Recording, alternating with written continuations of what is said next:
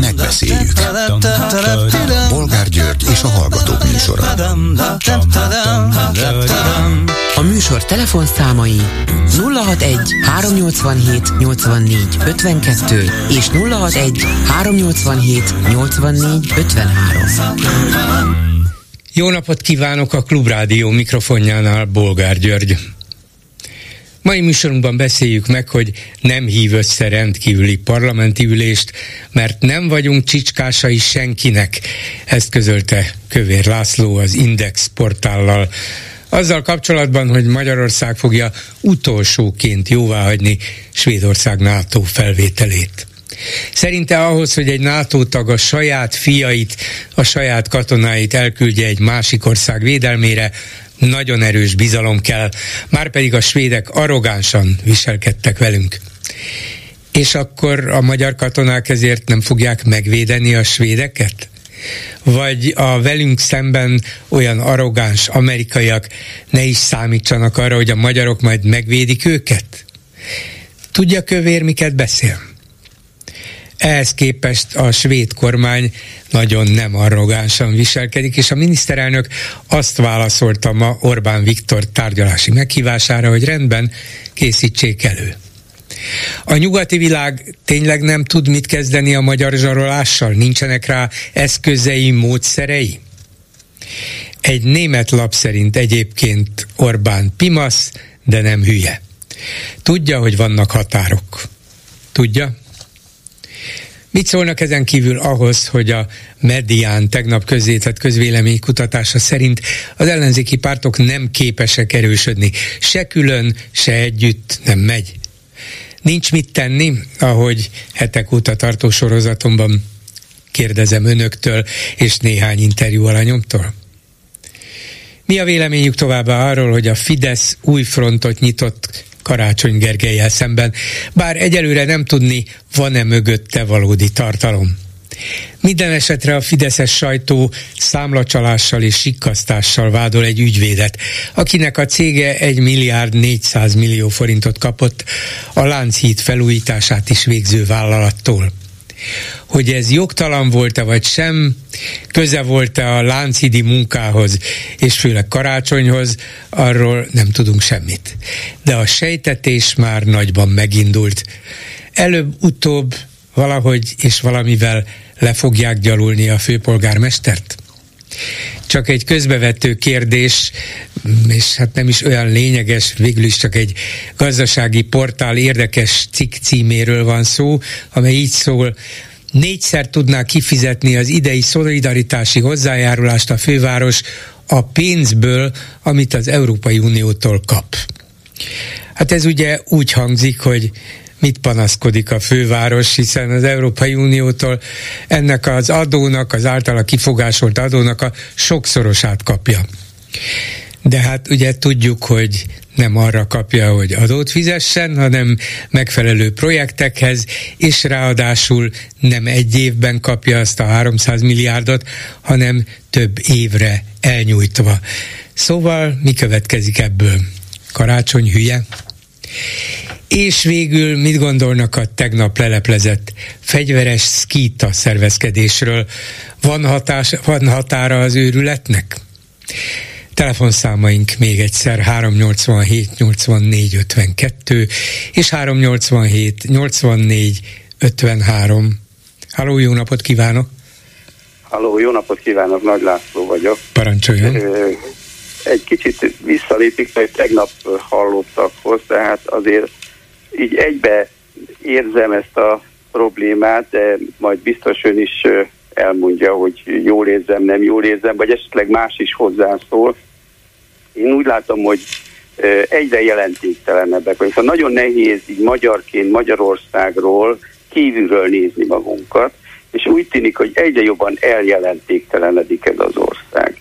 És ebben nagy szerepe van a Orbán vezette csoportnak, vagy nem tudom minek nevezzem, mert ez már nem egy párt vagy valami, hanem van egy szűk klik, aki uralja itt a hatalmat, és ő szokta védeni Orbán Viktort, hogy nagyon okos, de szerintem én ezt már rég mondtam, egyáltalán nem különösebben okos ember, egy arrogáns, forrófejű, szűklátókörű, aki intoleráns minden más véleménnyel szemben. Én azt nagyon fontosnak tartom, és az óriási pofon volt nekik is, hogy az Európai Parlament több mint 72 százaléka szavazott úgy, amikor ugye azt mondták, hogy meg kell rendszabályozni ezt a Orbán vezette magyar kormányt, vissza kell szedni a pénzeket, és nincs további engedmény. Tehát azt kellene, hogy lássák az én keresztény, jobboldali érzelmi honfitársaim, hogy a 72 százalék túlnyomó része jobboldali, polgári, konzervatív, keresztény politikus volt, aki így szavazott a saját képviselt állampolgáraik nevébe. Eznek az a nagy jelentősége szerintem, hogy Orbán Viktor a külpolitikában nem barátokat szerez, és a külpolitikában tehát nincsenek is barátok, csak szövetségesek, ami érdekeken alap, alapul. És ezek a keleti országok, közép-ázsiai, közel-keleti és ázsiai országok, akik barátkoztak Orbán Viktorral meg Magyarországgal, egy kis kaput, egy részt, egy támaszt kerestek arra, hogy az Európai Unióval valahogy szorosabb szövetségre kerüljenek. De valamikor egy pár hete úgy fogalmazott már a szerb kormánypárt egyik vezető tisztségviselője, hogy Orbán Viktor támogatása a mi uniós csatlakozásunkra már inkább ciki ártani fog, mint segíteni. És azzal, hogy most így szavazott az Európa Parlament Magyarországgal kapcsolatban, lehet, hogy kiózanítja azokat a országokat, azokat az ázsiai, stb. közelketi országokat, akik azt hitték, hogy Magyarország segítség lehet az Európai Unióhoz közeledésben. Most már úgy látják, hogy Orbán Viktor egyáltalán nem egy olyan komoly, befolyásos politikus az Európai Unió belül, akinek a segítségével szorosabb kapcsolatot lehet építeni az Unióval. Vagyis jó leégett, eljelentéktelenedett. Uh-huh. És akkor itt van ez a NATO csatlakozás, hát az Erdogán lepöckölte, mint egy kis senkit. Hát Igen, valószínű, valószínűleg ez, ez volt a legnagyobb pofon, amit kaphatott.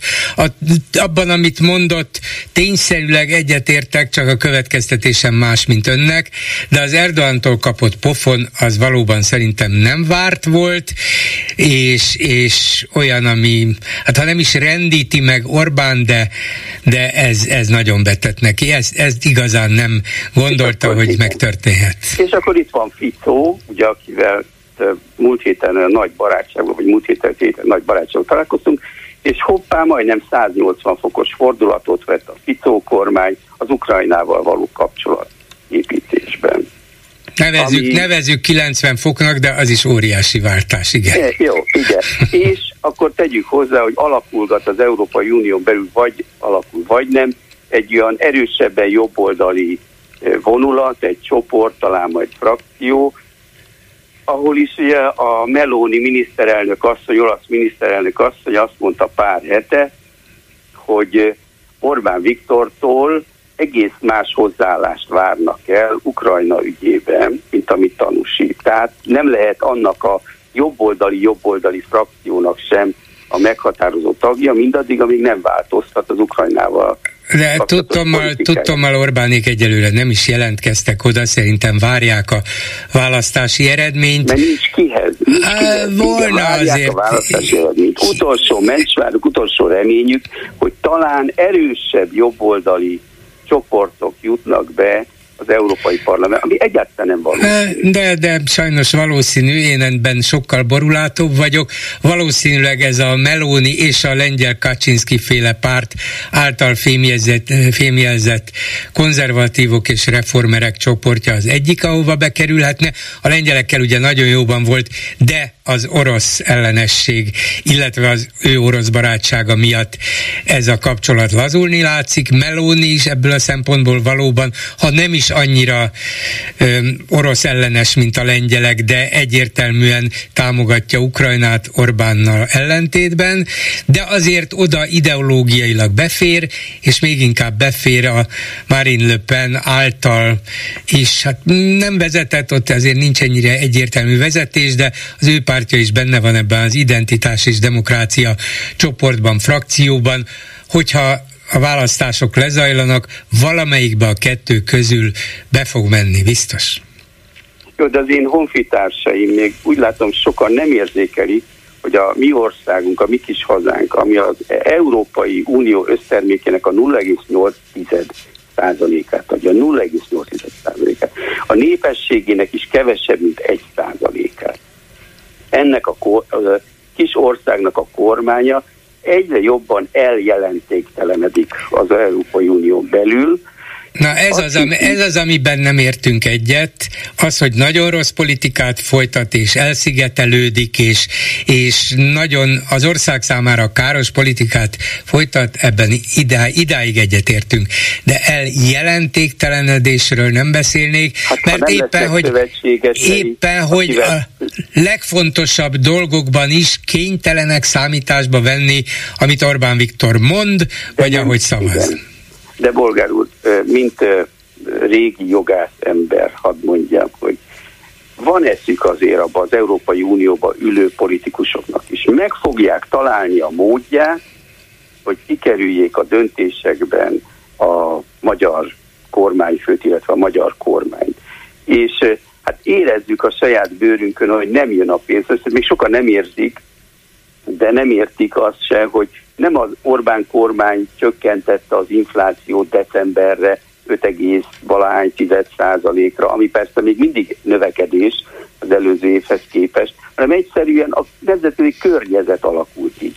De most milyen hallgat mindenki, mert ma már, vagy tegnap 387 forint volt az euró, meg 356 forint a dollár. Tehát ez mind drágulást fog még okozni. Még az sem biztos, hogy az idei évre kitűzött célokat tudja De a, akkor is Brüsszel lesz a hibás, hát olyan egyszerű Brüsszel ez. És de mivel kaptak 10 milliárd euróra hozzáférési lehetőséget, mert ez úgy csattan sokaknál, hogy kaptunk, hogy na most kiharcolta az Orbán Viktor, hogy megkaptuk. Így van, behajtjuk. Meg. Megígérte, nem hogy behajtjuk, meg. és mi történt? Megkapta Igen. a pénzt. És ugye a pedagógusok megkapják azt a béremelést, ami attól függött, hogy mert már rég, stb.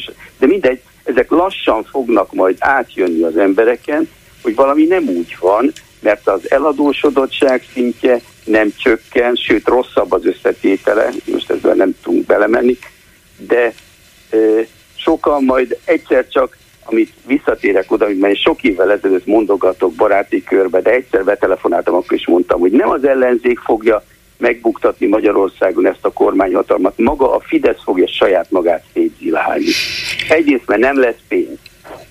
Ugye, és ezért a meglévő forrásokat kell valahogy szétosztogatni. Már van harc, a Kubatov Lázár ügyre biztos sokan emlékeznek, hogy rosszat szólt a Kubatov, mert nem tudta, hogy ki szintette meg a pénzforrást a Fradi számára, de a Novák Katalinnal folytatott csörte a Lázárék között de szerintem abba a szűk magba, abba nem tudom, talán tucatnyi főből álló csoportba, ami vezeti most ezt az országot, ezt a politikát, biztos, hogy ott is éles belső harcok, viták folynak, hogy hogyan tovább.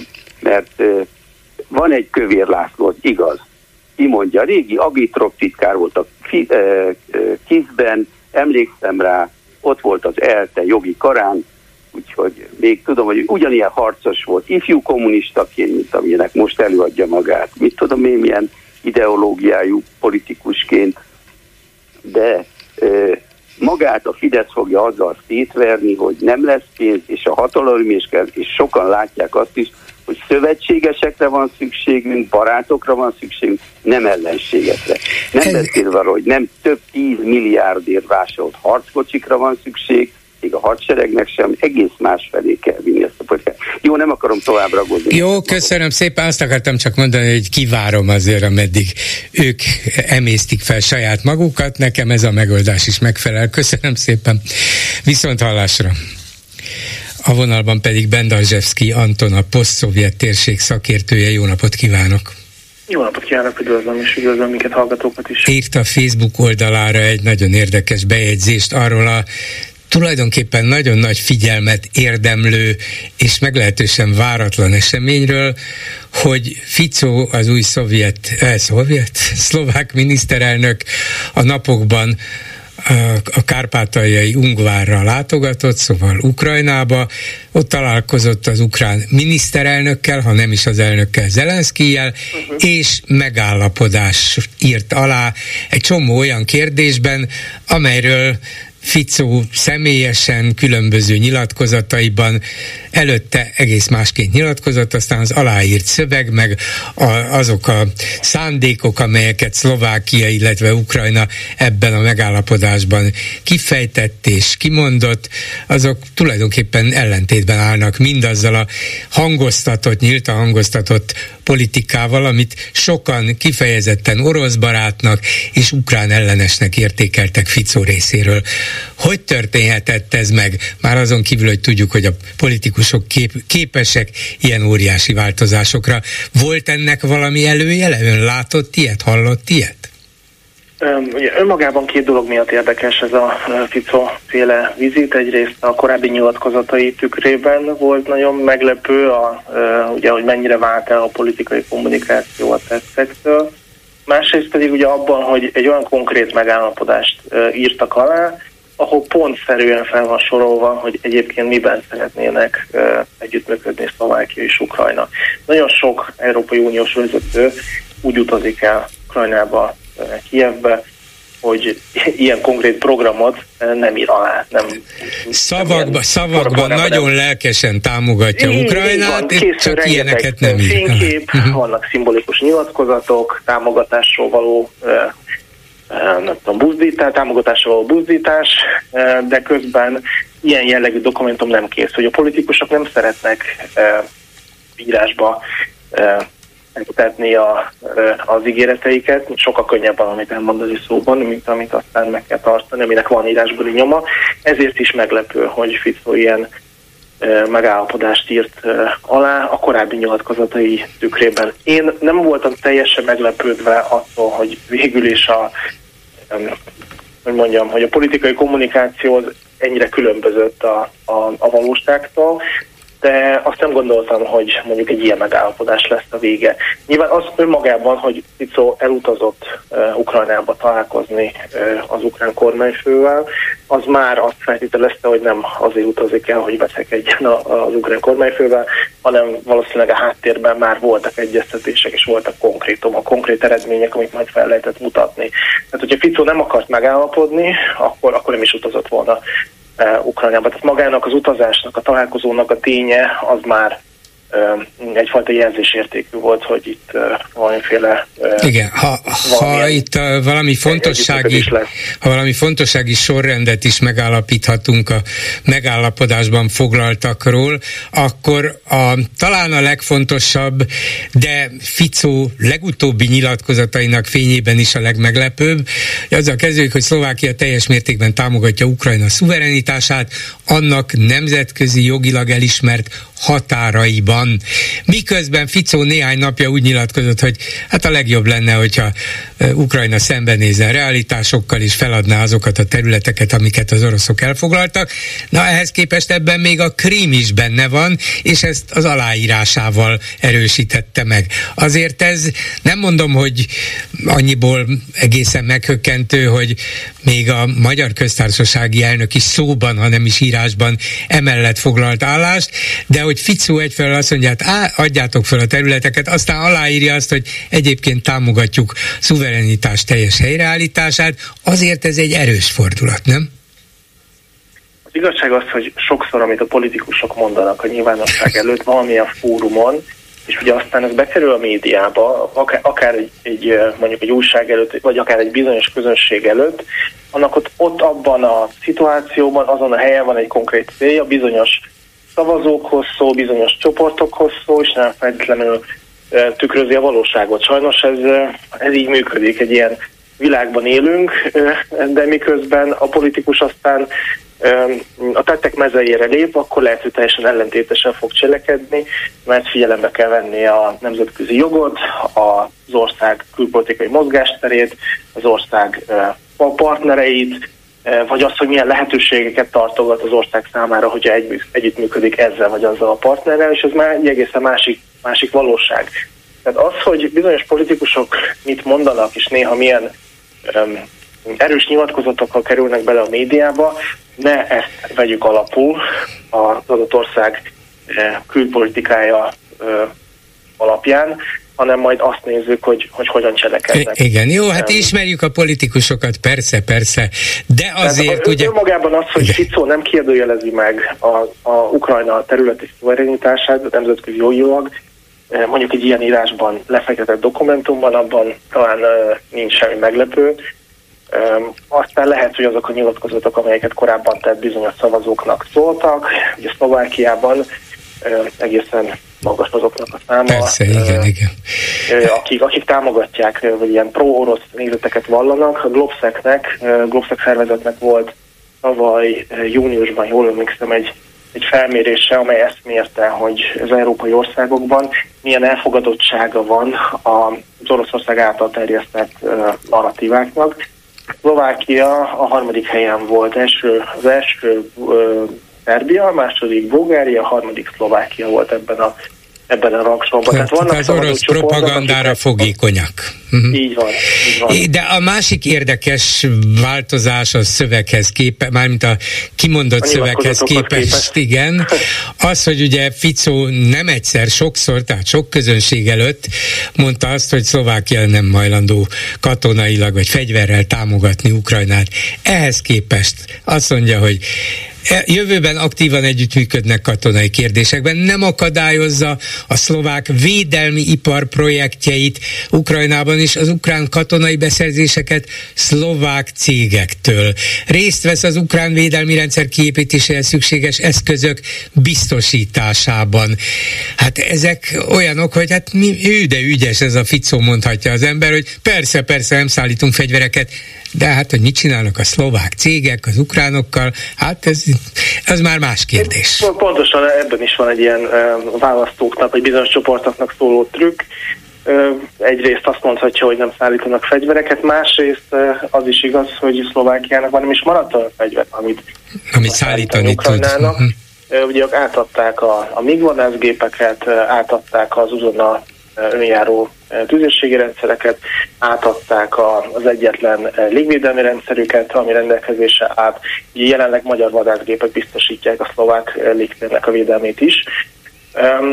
Tehát igazából ha Fico akarna is, akkor sem tudna ezekből a katonai készletekből átadni, viszont a védelmi ipari cégeknek a kapacitásaiból nagyon is szívesen, ami esetleg a jövőben legyártásra kerül, ezeket az üzleti lehetőségeket Fico nagyon is örömmel előkészíti a szlovák cégek számára, és igen, hogy szerepel a dokumentumban, hogy részt vesznek a szlovák cégek ukrán védelmi rendszer kiépítésében, aknamentesítő munkákban, és azokban a munkákban, amelyek majd esetleg a háború után szükségesek lesznek a Ukrajna helyreállítása. Hát, mintha Ficó erre is gondolna, hogy lesz még béke is, és ott Szlovákia talán részt vehet valamilyen, akár szlovákok számára hasznot hozó tevékenységekben. Volt még két de ez tulajdonképpen egy, de nem kettő, vegyük két felé. Érdekes megállapítása ennek a, vagy, vagy pontja ennek a megállapodásnak az egyik, hogy támogatják Ukrajna európai integrációját, ugye ahol végül a magyar vétó helyett kávézás volt, és a másik, hogy ezt az 50 milliárd eurós uniós támogatást is Ukrajnának, amiben viszont még nincs megegyezés Brüsszelben, egyelőre magyar ellenállás miatt. De ahhoz képest, hogy a szlovák-magyar álláspont mennyire közeli vagy azonosnak látszott Ukrajna kérdésében, ezek mind elég világos eltávolodást, vagy legalábbis különbséget jelentenek a szlovák és magyar álláspontban, nem? Vagy ezt is Én majd át lehet, itt is, e- itt át is lehet politikai itálni. Mhm. kommunikáció zajlik. Ugye a különböző országok a saját uh, hogy mondjam, ezeket a ezeket a csatározásokat, vagy ezeket az engedményeket saját érdekeik felhasználása miatt is próbálják előni. Cserébe kérnek valamit, úgymond. Egy jó lehetőséget látnak abban, hogy ilyen közös uniós döntéshozatalt esetlegesen saját uh, érdekeik felhasználására De ebben nincs is semmi baj, szerintem így megy a nemzetközi, nemzetközi ez, diplomácia. Ez, ez, ez, ez így megy. Tehát egyébként nem, nem akarok, nem szeretek magyar belpolitikát kommentálni, magyar belpolitikát nézve is ugyanez igaz, hogy bármit is, tehát vannak bizonyos nyilatkozatok, de aztán Magyarország ugye elfogadta minden Oroszország elleni szankciót, elfogadta Ukrajna EU-s csatlakozási elindítását, és ugye két részre lett szedve ez a kérdés, a legutóbbi decemberi EU csúcson, február 1-én lesz a, a következő EU csúcs, ahol az 50 milliárd eurós támogatás fog előtérbe kerülni. Hogy olyan nem leszek meglepve, hogyha ezt mindenki meg fogja szavazni, ezt az 50 milliárd eurós csomagot. Úgyhogy, hogy mondjam, az, hogy Szlovákia beleállna ebbe a csomagba, nyilatkozatok szintjén igen, de, de azért abszolút benne volt, hogy, hogy ezt fogják engedni, és bele fognak menni a, a közös döntésprotokollba. Köszönöm szépen Bendarzsevszki Antonnak, a poszt-szovjet térség szakértőjének. Viszont hallásra! Köszönöm szépen a beszélgetést, viszont hallásra! Háló, jó napot kívánok! Jó napot kívánok, Bolgár Gábor Sászló vagyok. Parancsoljon. Annyi minden van, amit így összefoglalnék. Hallgattam, tegnap úton voltam a Márkizaj Pétert is, meg a mai eseményeket, és a, a híreket is. Hát egy dologban mindenképpen ki kell, hogy egészítsem. Manfred Weber, az Európai Parlament vezetője, a, a EVP vezetője, Kievben volt, és saját szemével látta, amit Fiszó ugye a Kárpát-aljáról nem látott, hogy Kievben nem teljesen úgy megy, hogy mindenki nyugodtan éli az életét. Manfred Weber saját szemével rakétatámadást látott, és haláleseteket is jelentettek neki, és egy lakóházhoz el is ment, amit frissen lőttek ki az oroszok. Jó, hát Tehát, ez még csak Manfred Webernek se kell lenni, elég Novák Katalinnak, aki amikor Kievben volt, kénytelen volt óvóhelyre menekülni, vagy vitték, Igen. hát nem menekült, vitték, mert éppen rakétatámadás folyt, orosz rakétatámadás Kiev ellen, úgyhogy persze minden naposak szinte. Igen, ezek mindennaposak. Én persze a Kárpát aljáról, ha nem látják, az rendben van. El kell menni Kievbe, és akkor ott látni fogják, vagy be kell menni az óvóhelyre. A másik, amit akartam mondani, ez a svéd NATO csatlakozás, hát kénytelen vagyok ellen mondani abban, hogy Magyarországnak a jelentősége az, az számottevő. Magyarországot ki fogják ebben is kerülni, mert úgy is meg fogják szavazni a NATO csatlakozást, tehát semmi esélyük nincsen arra, hogy ugráljanak, és ezt a magyar virtust, ezt a csak azért is nem vagyunk csicskások, ezt Nyugat-Európában nem értik és nem is foglalkoznak vele. Tehát ez teljesen reménytelen ezt így beadni. Ha lehet, hogy a fideszesek egy része ezt szívesen hallgatja, de ez se a nato se az EU nem érdekli, főleg nem úgy, ahogy most, ahogy kinéz Trump elnöki választása, nyilvánvaló egyértelműen azt jelenti, hogy Európának saját magának kell magát megvédeni, és ha Orbán ebbe nem száll bele, akkor ki fogják rakni. Én most mondom még egyszer, ki fogják rakni a NATO-ból is, és az EU-ból is, a hetes cikket elindítják, és akkor nem lesz vita, és ezt nem fogják eltűnni, ahogy az előző a, a, a jogász úr is mondta, ezt nem fogják tűrni. Nagyon sajnálom, hogy ezt nem hangsúlyozunk eléggé. Ezt a stílus, ezt a csak azért is virtuskodó stílust, ezt Nyugat-Európában főleg most, hogy ilyen válságos helyzet van, állítólag Magyarországon is ugye válságos helyzet van, ezt nem tudják. Hát ebben nem egészen értünk egyet, 13 és fél éve tűrik. Mindig magasabbra, magasabbra húzzák a szemöldöküket, ez igaz. Néha megpróbálnak ezt vagy azt tenni, és a végén tűrik. Látja, tegnap vagy tegnap előtt a svéd külügyminiszter azt válaszolta Orbán Viktor tárgyalási meghívására, hogy nem látnak okot arra, hogy tárgyaljanak. Mára a svéd miniszterelnök közölte, hogy jó, hát rendben, akkor tárgyalj tárgyaljunk, készítsük elő, hogy most eljön-e Pestre, vagy majd Brüsszelben fognak tárgyalni, ez végül is mindegy, de egyrészt kirakni sem olyan könnyű egy országot a NATO-ból, másrészt nem lehet megszavazni egy újnak a felvételét csak teljes egyhangúsággal, különben tényleg nem történt volna semmi. Hát ö, ö, most már másfél éve folyik ez a húzavona, 2022 nyarán után a NATO csúcson jóvá hagyták a két ország felvételének támogatását, csak ahhoz kellett kötni, hogy minden ország parlamentje ratifikálja ezt. De miután a törökök és a magyarok nem tették meg, ezért hónapok óta húzódik, vagy most már jó fél éve húzódik ez, hogy mi van, mi van, mi van, csináljátok már, és a magyar még mindig nem csinálta meg. Kénytelenek a többiek igazodni hozzá, akármennyire jelentéktelen az ország. Az igaz, hogy formálisan igazodnak hozzá, de de facto a svédek már benne vannak a NATO-ban, és e, teljesen mindegy, hogy Orbán a mit tárgyal. Én nem hiszem el egyébként, hogy a svéd miniszterelnök Budapestre jön. Valószínűbb lesz az, hogy Brüsszelben fognak tárgyalni. A HC-ben ott lesz a NATO főtitkár is.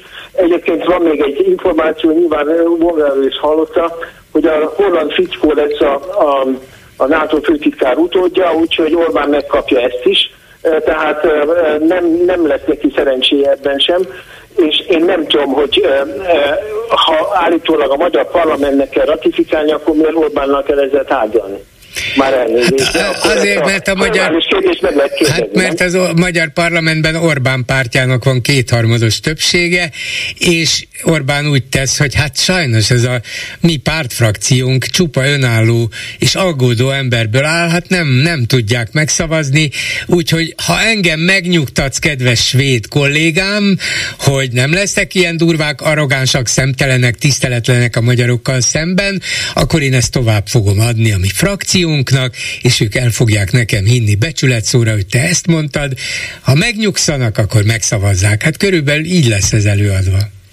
Hát jó, Erdogán megszavazta, illetve megszavaztatta a parlamentjével, és nyilván alá is fogja írni, mert ez már egyértelműen le van kártyázva, tehát ebben is kikerülték Magyarországot, és nekik óriási különbség a, a török NATO haderő és a török népesség, ugye 90 milliós népesség az egészen más, mint mint Magyarország. Hát persze, és, Törökország fontos. fontos Én csak azt tudom mondani, hogy um, a jobboldaliak tegnap szó volt a Márki Zajjal is, ami sajnos nem tudtam bekapcsolódni, mert úton voltam. A jobboldalnak a térnyerése az is Orbán ellen fog menni, mert a Le Pen is meg fogja szüntetni az EU befizetéseket, és a, ha a német AFT, akinek a sajnos a a, a programja az még durvább, az is meg akarja szüntetni az EU befizetéseket. De akkor vége, is, a, akkor vége is lesz rövid után az Európai Uniónak. Igen, vége lesz. Hát ugye nyilvánvalóan az lesz, tehát ez erre megy ki a játék, ha, ha a, a, a, szét akarják verni az EU-t, Orbán lehet, hogy tesz valamit, hogy szétverje, de a, a Le Pen az biztos, hogy meg fogja szüntetni a befizetéseket, és a katonailag azt nem, tehát a katonai szempontból nem. Akkor majd megint azt lehet mondani, hogy lám Orbánnak volt igaz, ez az Európai Unió nem ér semmit, úgyhogy magunkra vagyunk utalva, és mindenkivel jó kapcsolatot kell fenntartanunk, például az oroszokkal, hiszen különben Magyarország nem éli túl. Hát igen, Oroszországgal együtt lehet, hogy túlélik, aztán köszönjük szépen. Az orosz színvonalat azt megkaphatja Orbán persze, uh, és Orbán, és a Putyinnál aztán ugrálhat, és a Putyinnál vétózhat, meg, meg, meg dumálhat, amit akar, majd meglátjuk, hogy a Lavrov mennyit fog rá hallgatni, meg, az Orbán, meg a Putyin, majd meglátjuk, de én szerintem nem ez a járható út, de egyértelmű, hogy tegnap a Márkiza is mondta, sajnos ez a tendencia megvan, ha Trump elnök lesz, akkor vissza fogja vonni az amerikai csapatokat Európából, eh, ha nem is egy nap alatt, de nagyon gyorsan, és akkor Európa magára lesz utalva, és akkor eh, nem lesz ilyen vita, hogy csatlakozás, meg nem csatlakozás, meg ide csatlakozunk, meg oda csatlakozunk. Ha Európa nem lesz egységes, akkor, akkor megnézhetjük. Akkor nem lesz. Sajnos. Köszönöm Igen. szépen, viszont hallásra. Viszont hallásra. A telefonnál pedig Lányi András, író, filozófus, környezetvédő. Jó napot kívánok! Jó napot kívánok! És a Válasz Online-on írt egy nagyon érdekes cikket, tulajdonképpen abban az érdekes témakörben, ami bennünket is hosszabb ideje foglalkoztat, hogy tényleg mit lehet itt tenni az ellenzéknek, milyen mozgástere, milyen lehetőségei vannak, milyen üzenetei kell, hogy legyenek, milyen módon szervezkedjen a mostani rendszerrel szemben, kezdem az utolsó bekezdésével, akár rám vagy ránk is vonatkozó kritikájaként is felfoghatom, bár saját magára írta, mert hiszen publicistaként jelentette meg ezt a cikket a Válasz Online-on, ami pedig bennünket, a független sajtó munkatársait illeti, tényleg ideje volna, hogy valami újba kezdjünk, mert lassan kifogyunk az ötletekből, hogyan cifrázzuk ugyanazt éveken át, hogy mit miért nem lehet, és miért nem érdemes kétharmad Magyarországon. Hát igen, érzem a frusztráltságot, és érzem a, a szomorúságot, ez tulajdonképpen rám és ránk is érvényes, de azért érzem az elszántságot is arra, hogy találjunk ki valami újat, vagy próbáljunk érveket keresni arra és módszereket, hogy hogyan lehetne eredményesen dolgozni egy normális, demokratikus, tisztességes, szociális mm, Magyarország megteremtése érdekében. Úgyhogy mit tehet, akkor kezdjük a formával, vagy a, a felszínnel a független sajtó, a független média mit tehet, mit, mit mondjon, mit csináljon?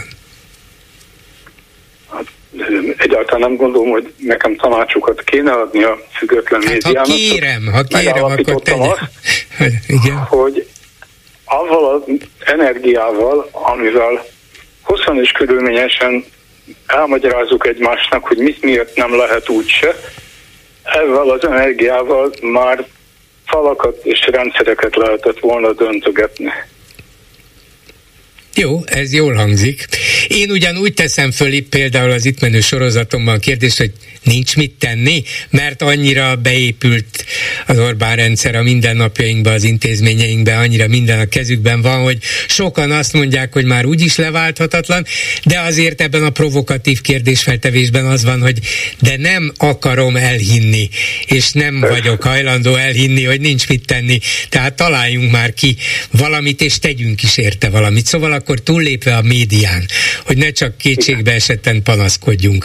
Azt mondja, hogy van néhány olyan politikai, ideológiai álláspont, amelyek köré lehetnek és szerveződtek is pártok a polgári demokratikus világban. Magyarországon is formálisan volt, van ilyen, aztán vagy sikerre vezetett, vagy megbukott, elenyészet. Szociáldemokrata, zöld, kisgazda, liberális, szabad elvű, szóval vannak csomó pontok, amelyek köré lehetne embereket, csoportokat, gondolatokat, pártokat szervezni, de még ebben sem voltunk igazán sikeresek. Miért?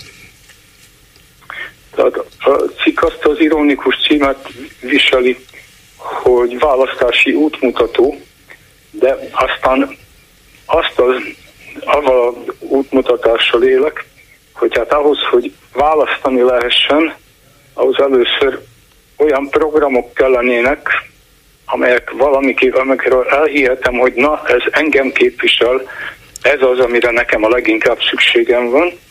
Ehhez először pártokat kéne alapítani, viccelődök, tréfálódzom, ugye, példálódzom különböző pártokkal, különböző olyan politikai eszmékkel példálódzom, amelyeknek nincs világos, hiteles képviseletük, és utána nem arra konkludálok, hogy akkor holnap alapítsunk ilyen pártokat, félreértés ne essék, hanem arra, hogy ennek az égvilágon semmi értelme nem volna pillanatnyilag, mert egy pártok vetélkedésen alapuló, tehát parlamentáris demokráciához van egy elengedhetetlen feltétel, az, hogy a civil társadalom bízon abban, hogy a képviseleti demokrácia alkalmas arra, hogy az ő érdekeit képviselje, és nem meneküljenek a politikától, hanem a saját akaratukat nyilvánítsák ki a politikai nyilvánosság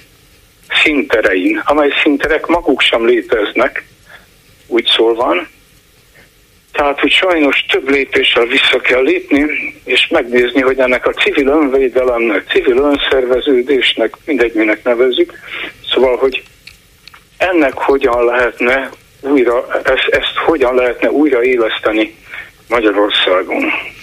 És vannak erre elképzelései? Ön végül is ilyen civil szerveződésekben többször részt vett, néha mm, demonstratívan is, és, és adandó alkalommal ezek keltettek is figyelmet, és aztán valahogy elvesztették az erejüket, valahogy a vonzási képességüket, lehet, hogy néhány pillanatra odafigyelt a közvélemény, aztán elvesztette az érdeklődését.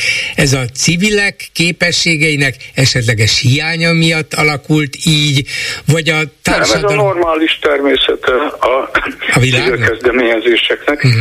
amit tudnélik nem főfoglalkozásban, hanem szabadidejükben pusztán áldozatként végeznek, akik végzik, Ma azt kell mondanom, hogy ismét mondhatnám biztató módon élednek újjá ezek a kétségbeesett civil kezdeményezések, azért az a több évig tartó tüntetés, demonstráció sorozat a, a pedagógusok az iskolarendszer megújításáért, mert itt messze nem csak a pedagógusokról volt szó, Sőt, nem csak a béremelésükről, a... igen, hanem az egész oktatás.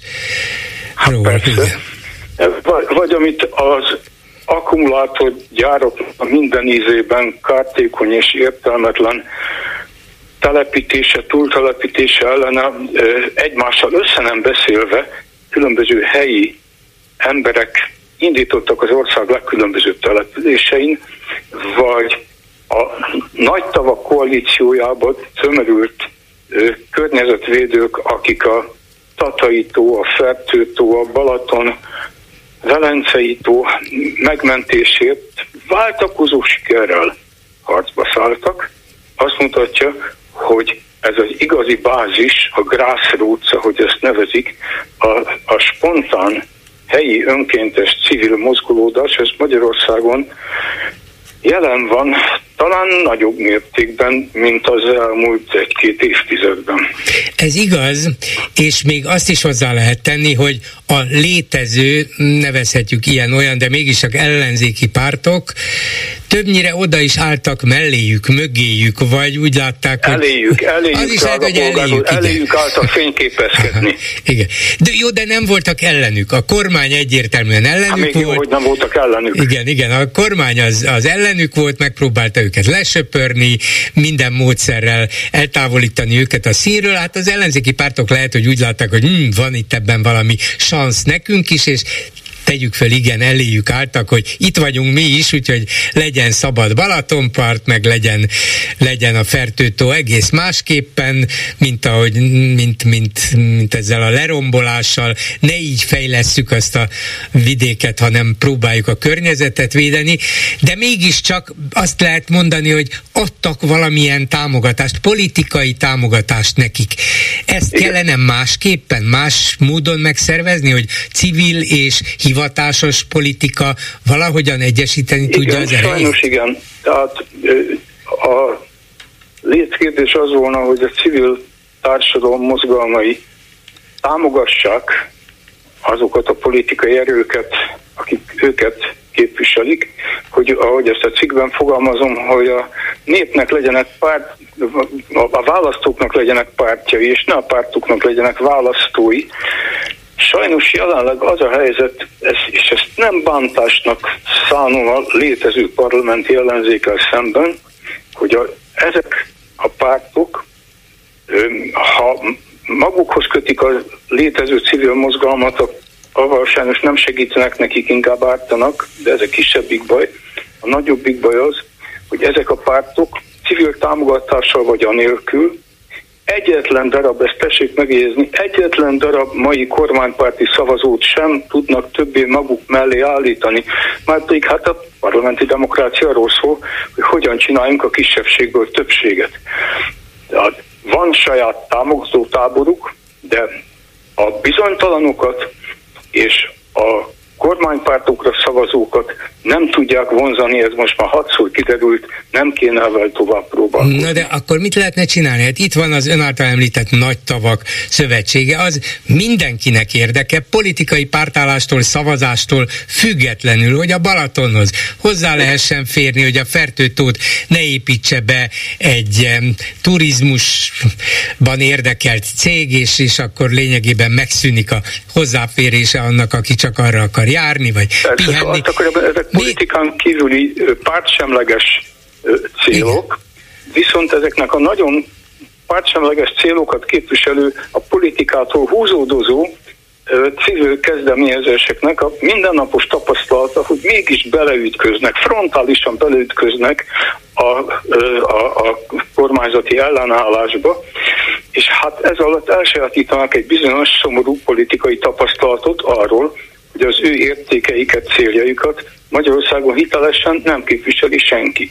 Ebből sajnos a következő választásokra, az idejekre nem következik szinte semmi, mert ez egy több lépcsős folyamat. Sajnos megkerülhetetlen, de egyszer hozzá kell kezdeni, amikor ezeknek a civil mozgalmaknak a hálózatosodása kitermel magából olyan új politikai képviselőket, kezdeményezőket, akik valami általam előre nem látható módon egy reális alternatívát tudnak nyújtani azoknak, akik most már tömegesen ábrándulnak ki a kormánypártokból, és mint a kutatók mutatják, mégsem az ellenzéki pártokra szavaznak. Hogy ezt, ezt a piaci részt, hogy így fogalmazok elnézést, ne lehessen betölteni, azt nem hiszem, csak csak hogyan? Ugye ez itt a nagy kérdés, csak hogyan? Be lehet tölteni, csak mi a módszer rá, mi az irány? Mit? Ugye, ha kétfarkú kutyapártnak a példája mutatja azt, de ez sem vezet sehova. Igen. Ezt, ők, ők egy ilyen protestpárt, akik igen. remekül karikírozzák ezt a tartatlan rendszert, amiről én beszélek, az egy szorgalmas hálózatépítés, igen. Szóval... Gondolatok elterjesztése, kapcsolatok kiépítése, és hogy ebből második lépésben majd hogyan születik egy politikai alternatíva, az előre nem látható, a cikkemnek ez egy nagyon fontos mondata, a szabad figyelmükbe ajánlom, hogy a történelemben azokra az évszámokra emlékszünk, amikor valami olyasmi történt, ami nem volt előre látható, és nem volt kiszámítható. Ha mindig az történne, ami előre látható, akkor megette a fene az egészet. És azt mondja, hogy erre kell készen állni, civileknek is, de akár politikával hivatásszerűen foglalkozóknak is? Hát nem készen állni, cselekedni, gondolkodni, cselekedni uh-huh. kinek, kinek a maga helyén. Hát én itt, mint Nyuszi, ugye hegyezgetem a körbemet és hülyeségeket beszélek mások másképpen próbálnak hozzájárulni ez a politikai rendszerváltozáshoz. Szóval ha pontosan... Küszöbön áll, csak nem tudom, hogy milyen távolságban. Szóval ha pontosan nem tudjuk is, hogy mit kellene tenni, de a lényeg az, hogy valamit, amiben Nézd. hiszünk, azt, azt próbáljuk megtenni? Hát egy valamit hagyj említsek meg, amit, amit kellene tenni. A diákjaimnak szoktam ezt mondani, hogy mindeneket olvasni kéne könyveket, fontos könyveket, mert itt sajnos történelmi tájékozottság alaposabb politikai programok vizsgálata nélkül nem nagyon lehet egyről kettőre jutni. Tulajdonképpen megszoktuk azt, hogy ilyen jópofa podcast beszélgetésekben megváltjuk a világot, de azért az igazság az, hogy ez nem pótolja, ö, bocsánat, ez a reklám helyett, de hát most jelent meg egy könyvem a menekülés egy győztesek táborából, ö, ahol ennek a politika történeti előzményeit és a saját elgondolásainak egy részletesebb kifejtését találja az olvasó. Hát vajon hányan fogják ezt elolvasni? De olvashatnak azért mást is, mert vannak még jó könyvek. A lényeg, hogy ol, olvassunk, mert, mert néhány igen, jól, igen. jól megfogalmazott mondat nem helyesít egy egész gondolatsort, és nem, nem helyettesíti érvek sorát. Köszönöm szépen Lányi Andrásnak, minden jót, viszont hallásra. A telefonnál pedig Hegyi Gyula, publicista, újságíró, az MSZP korábbi alelnöke és európai parlamenti képviselője. Szervusz! Szervusz, szeretettel köszöntelek, és a hallgatókat is. Most éppen nem az Indexre írtál cikket, hanem az állami televízió M5-ös csatornáján vettél részt egy vitában, Igen. amely többek között német gazdaság, gazda tüntetésekkel, illetve az AFD szerepével, megítélésével Igen. is foglalkozott, és néhány megjegyzésed elgondolkodtatott, úgyhogy gondoltam, hogy megkérdezem tőled, hogy... Nagyon fontos téma, nagyon mi, örülök. Tá, persze, Most fontos. nem mindig örülök, de ennek nagyon örülök, mert nagyon fontos téma a párt, demokratikus pártok szempontjából. Ez igen, igen, Hogyan de kezeljük? Oroszország meg Ukrajna is fontos, csak legfeljebb a véleményünk nem mindig egyezik, de ez nem baj. Igen. Na szóval igen. Itt például ebben az esetben az AFD-vel kapcsolatban úgy éreztem, hogy kicsit megengedő vagy velük. Ez egy szélső jobboldali nacionalista párt, hogy lehet-e fasisztának vagy új nácinak nevezni, erről nyilván lehet vitatkozni, biztos is is, lehet is, meg nem is, de te annyiban megengedő voltál, hogy az orosz barátságukat nem tartottad kifogásolni valónak, mondván, és ebben van igazság, hogy Európában mindig akkor volt béke, amikor a németek és oroszok kijöttek egymással, nem álltak egymással szemben, érted, úgyhogy ha valaki a közeledés pártján áll, az önmagában nem baj. Jól értettem? Igen, alapvetően inkább arra utaltam, hogy náci pártnak semmiképp sem nevezném a AFD-t, ezzel egyébként nem vagyok egyedül, mert a, mert a keresztény demokrata párt elnöke is azt mondta, hogy az AFD nem náci párt, hanem szélső jobboldali, és politikai eszközökkel kell a demokratikus pártoknak elszigetelni. Ezzel tökéletesen és mélyen egyetértek. Az AFD Izrael párti liberális gazdaságpolitikát folytat, elnökasszonyának a Szecső asszonya mintaképe, ráadásul talán nem, nem ízléstelen elmondani, ő maga vállalja, hogy leszbikus és együtt él egy sri lankai asszonyjal, és két gyereket nevelnek, tehát olyan értelemben a, a nácik azok antiszemiták voltak, és meg akarták hódítani a szomszédaikat. Az AFD meg ezt a modern szélső jobboldali dumát nyomja, a migránsok ellen uszít, ez kétségtelen, ugyanakkor a szegények ellen is uszít annyiban, amennyiben hát a, a állami támogatásokat leépíteni, és a, a gazdag gazdag tőkések érdekei szolgálja, noha megtévesz nagyon sok szegény embert is a idegen ellenességével. De azon az Úgy, alapon, igen. hogy nem nácik, és ezért nem volna szabad őket betiltani, amit én is így távolból nézve támogatni tudok, mert valóban nem az a megoldása, csak tényleg nem egy nyílt náci pártról van szó, már pedig ők nem azok, de ha csak szélső jobboldali nacionalista pártnak nevezzük, attól most legyünk megnyugodva, akkor jobban el tudjuk fogadni az ő migráns ellenes, idegen ellenes retorikájukat, követelésüket, Nem. Európa ellenességüket és a többit? Nem, de hogy kell megnyugodni, de, de nagyon örülnék, hogy ebben tényleg ez más dolog, mint Ukrajna, ebben nagyon örülnénk, ha egyetértenénk. Ha megnéztem azt, hogy a kutatások szerint a három német kormányzó párt együtt ma 33%-ot kapna, kevesebbet, mint amit a Márki Zajzalet vezette összefogás kapott 22-be. Ez az, hogy ennyire lecsökkent a támogatottságuk, az, az nem az AFD bűne, hanem a kormányzó pártoknak a bűne. Azt kellene belátni, hogy az, hogyha a demokratikus pártok népszerűsége elolvad, akkor ők tehetnek róla. Talán még tehet a média is, talán tehet az állampolgárok, akik nem fogadnak, figyelnek oda a vitákra, de egy, egy szélsőséges párt fölnövekszik 23%-ra, az azért van, mert a hagyományos demokratikus pártok nem tudják kellően megszólítani a szavazóikat. Említetted a háború kérdését. Biztos vannak olyan demokratikus érzelmi németek, akik nem értenek egyet Ukrajna fegyveres támogatásával. Biztos vannak olyan németek, akik azt gondolják, hogy az atomerőművek bezárása helyett fontosabb lenne, hogy olcsóbban kapjanak áramot.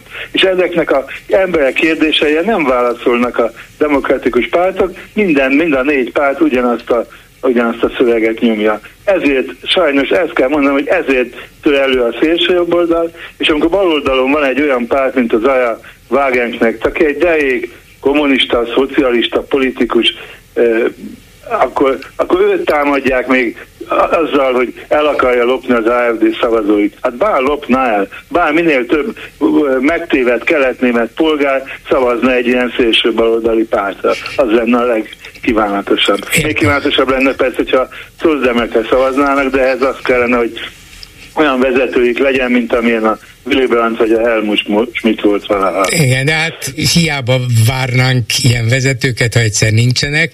És valóban persze, hát a szocdemek is, a zöldek is komoly hibákat követtek és követnek el.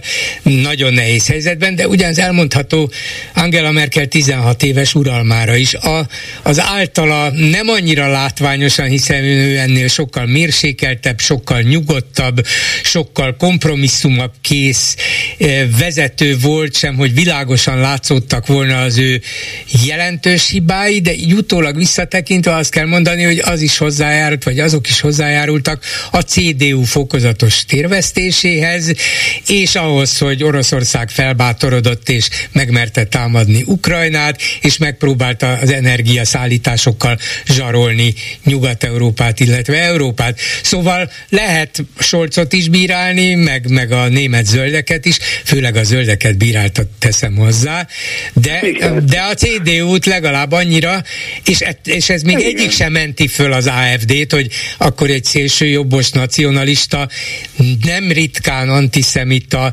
erősen iszlamofób, iszlám ellenes párt, amelyik most legutóbb azzal került a hírekbe, hogy egy titkos találkozón egy úgynevezett remigrációs tervet beszéltek meg osztrák barátaikkal, amit még most Marine Le Pen is kikért magának, és azt mondta, hogy így akkor nem lesz semmiféle együttműködés az AFD-vel. Szóval erre egy jó szót is nehéz mondani, nem hogy kell. Hát egyetértek, senki nem akar jó szót mondani az AFD-el. Természetesen. Hát azok a, egy francia, ezt már idéztem, ezt, de szívesen idézem többször, többször, többször. Egy francia filozófus mondta még a 30-as években, hogyha a munkások a fasisztákat szavaznak, az nem a munkások bűne, hanem a szociáldemokrata vezetőké. Úgy kell politizálni, hogy, hogy a baloldal valóban baloldali maradjon, és ebben icipici áthallás van a magyar politikája, nem tagadom, hogy amennyire fontos és szükséges egy összefogás olyan értelem, hogy van egy világos politikai célja leváltani egy emberellenes rezsimet, mint Magyarországon, ugyanakkor nagyon vigyázni kell, hogy nem mosódjanak össze a, a különböző demokratikus pártok pártoknak az érdekei. A szociáldemokratáktól például az az atomerőmű ellenesség, amit Németországban végrehajtottak, az teljesen messze állt a szociáldemokraták mindenfajta programjától, csak azért tették, hogy a zöldekkel koalícióba tudjanak menni. A liberálisok pedig olyan, amilyen kis párt már 5%-kal be se jutnak, olyan, olyan vad követeléseik vannak a kormányba, amit szegény Scholz kénytelen teljesíteni azért, hogy ne hújjon szét a koalíció. Tehát Németországban az, a, az az alapvető probléma, hogy olyan koalíció állt össze, amelynek a tagjai nem bíznak egymásban, és, és kimegy alattuk a talaj. Uh-huh. Kicsit szabad, kicsit egy csapongani, nagyon-nagyon remélem, hogy a lengyel koalíció nem erre a sorsra jut, és ott remélhetőleg talán éppen a Kaczynszkijék vad ellenállása miatt sikerül összetartani a demokratikus erőket. Ez nagyon fontos. Minden esetre ez az atomerőmű ellenesség nem, a, nem csak a zöldek miatt alakult így, hanem Angela Merkel volt az, aki ezt végrehajtotta. Igen, igen. És ezek után egy, egy, egy, egy általános egyetértés alakult ki Németországban, nyilván a, a választók részéről nem, de a politikában, a közéletben igen, hogy meg kell szabadulni előbb-utóbb sőt, inkább előbb, mint utóbb az atomenergiától, másra kell építeni. És ez lehet, hogy távlatokban még sikeres is lesz, de most vannak, vannak nyilvánvaló áldozatai. A kérdés az, hogy ezért most a zöldeket hibáztassuk, hogy ők zöld politikát akarnak végrehajtani. Hát különben nem, nem fog a világ átállni. Hát igen, persze, én is elég zöldnek tartom magam, de amikor a orosz gáz szállítása leállt, akkor azt kellett volna mondani, hogy aha, akkor most várjunk egy kicsit, lassítsuk le a tempót, előbb próbáljuk a a orosz gáz megfelelően olcsó energiával pótolni, utána vegyünk le a atomerőművekről. Egyébként ma az történik Németországban, hogy újra nyitják a szénbányákat. A zöld politikusok abban meg beleegyeztek. Nagyon-nagyon, könnyű Németországot bírálni persze, hát nem, nem, még mindig jobb helyzete vannak, mint Magyarországon is, hogy legalább demokratikus politikusok vezetik az országot. De ezzel együtt azt kell mondani, hogy sajnos Nyugat-Európában is azt kell látni, hogy a jelenlegi politikai elit nem képes egyszerre józan célokat kitűzni és megfelelni a választó igényeknek, és a különböző szélsőségek ezért erősödnek, vagy másod nem mennek el az emberek szavazni. De jó. hogy ne csak igen. Igen, jó, igazad van abban, és nem is kisebbítené, mint a szavaid súlyát vagy jelentőségét, hogy bizony az általunk akár preferált politikusok és pártok is komoly hibákat követnek el, és ezzel nyitnak teret a szélsőségek előtt, Igen. de azért a felelősség döntő súlya mégsem az övék, mert az ember bizony hibázik. A legjobb a legtehetségesebb ember is hibázik. Hát még a politikus, akit ezer oldalról hát húznak különböző Igen. érdekek, befolyások, minden. Hát akkor ha ezeket a hibákat kihasználva viszont a legelvetemültebb szélsőség kerül előtérbe, vagy szerez egyre nagyobb befolyást, esetleg hatalmat is, azért a felelősség mégiscsak ezeké a szélsőségeseké, hát nem? Igen, egyetértek. Egyébként azt kell megvizsgálni szerintem, és egy nagyon fontos kérdés, tehát nagyjából egyidősek vagyunk, még emlékszünk arra, hogy volt egy Franz Josef Strauss Bajor CSU vezetője, akit a korabeli magyar sajtó szívesen fasisztának nevezett, volt egyáltalán nem volt az. Ő, ő volt az a fajta jobboldali politikus, aki azt vallotta, hogy a kereszténydemokrata, keresztény szociális uniótól jobbra nem enged, nem szabad engedni, hogy e, önálló párt legyen, és ezért inkább bizonyos szóbeli engedményeket kellett tenni a úgymond hazafias érzelműeknek, de sosem engedni, hogy a demokráciát megsértsék. Így sikerült elérni azt, hogy egészen a legutóbbi év, évtizedig Németországban szélső jobboldali párt nem tudott létezni. Nem törvényt tiltotta, hanem azt tiltotta be, hogy a CSU-CDU le tudta foglalni azt a tejet. Sajnos ez, ez kopott ki a politikai rendszerből, nem tudom, hogy mi a megoldás, de azt érzem azt, hogy ilyen értelemben azért Magyarországon is ugye azt látjuk, hogy a, miután jobbik nagy nehezen jobb utca, vagy jobb utca, normálisabb utcát ért, egyszer csak megjelent a mi hazánk. Tehát ilyen értelemben azon a téren is van sajnos igény, és ennek a kezelése a demokraták egyik legnagyobb gondja. Igen. Azt a veszélyt nem érzed?